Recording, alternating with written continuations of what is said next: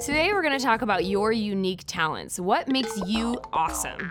And we're going to do that through the lens of our strengths, interests, and values. Now, these may be three words that you've heard before, but not anything that you've put together. For a lot of people, knowing what they want to do when they grow up is a really tough question to answer. But we're hoping that by breaking it down into some bite sized pieces, you can better explain what it is that you might want to do in the future, looking at your strengths, your interests, and your values. So, first thing we want you to do is go ahead and take your whiteboard or piece of paper and just divide it into three sections. Label those sections S, I, and V for strengths, interests, and values. And as we go through this activity, you're going to go ahead and write your strengths, your interests, and your values in each column. So the first column that we're going to look at is strengths. So strengths are some things that you're really really good at. And usually these are more like character traits. So what are some things that just come natural to you?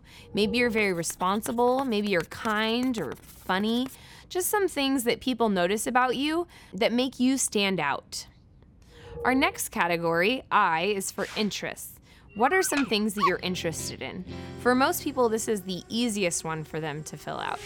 What are things that you like to do? So, if you have free time after school, maybe it's your favorite subject. What are some things that really interest you? This might be a great place for you to start thinking about what you want to do for work. Our last column, V, is for values. What are some things that are really, really important to you? So, this might be things like your family, your friends, free time. You might also want to be thinking about what you want to do for work. Where do you want to work? Do you want to work inside? Do you want to work outside? Do you want to be able to dress casual? Do you want to dress fancy? Maybe you want to have to wear a uniform every day so you don't have to think about what you want to wear. Be thinking about what are some values to you? What is important in your future work? So now that you've identified your strengths, your interests, and your values, you know your unique talents. These are really what make you you. They make you unique, they make you stand apart from other people.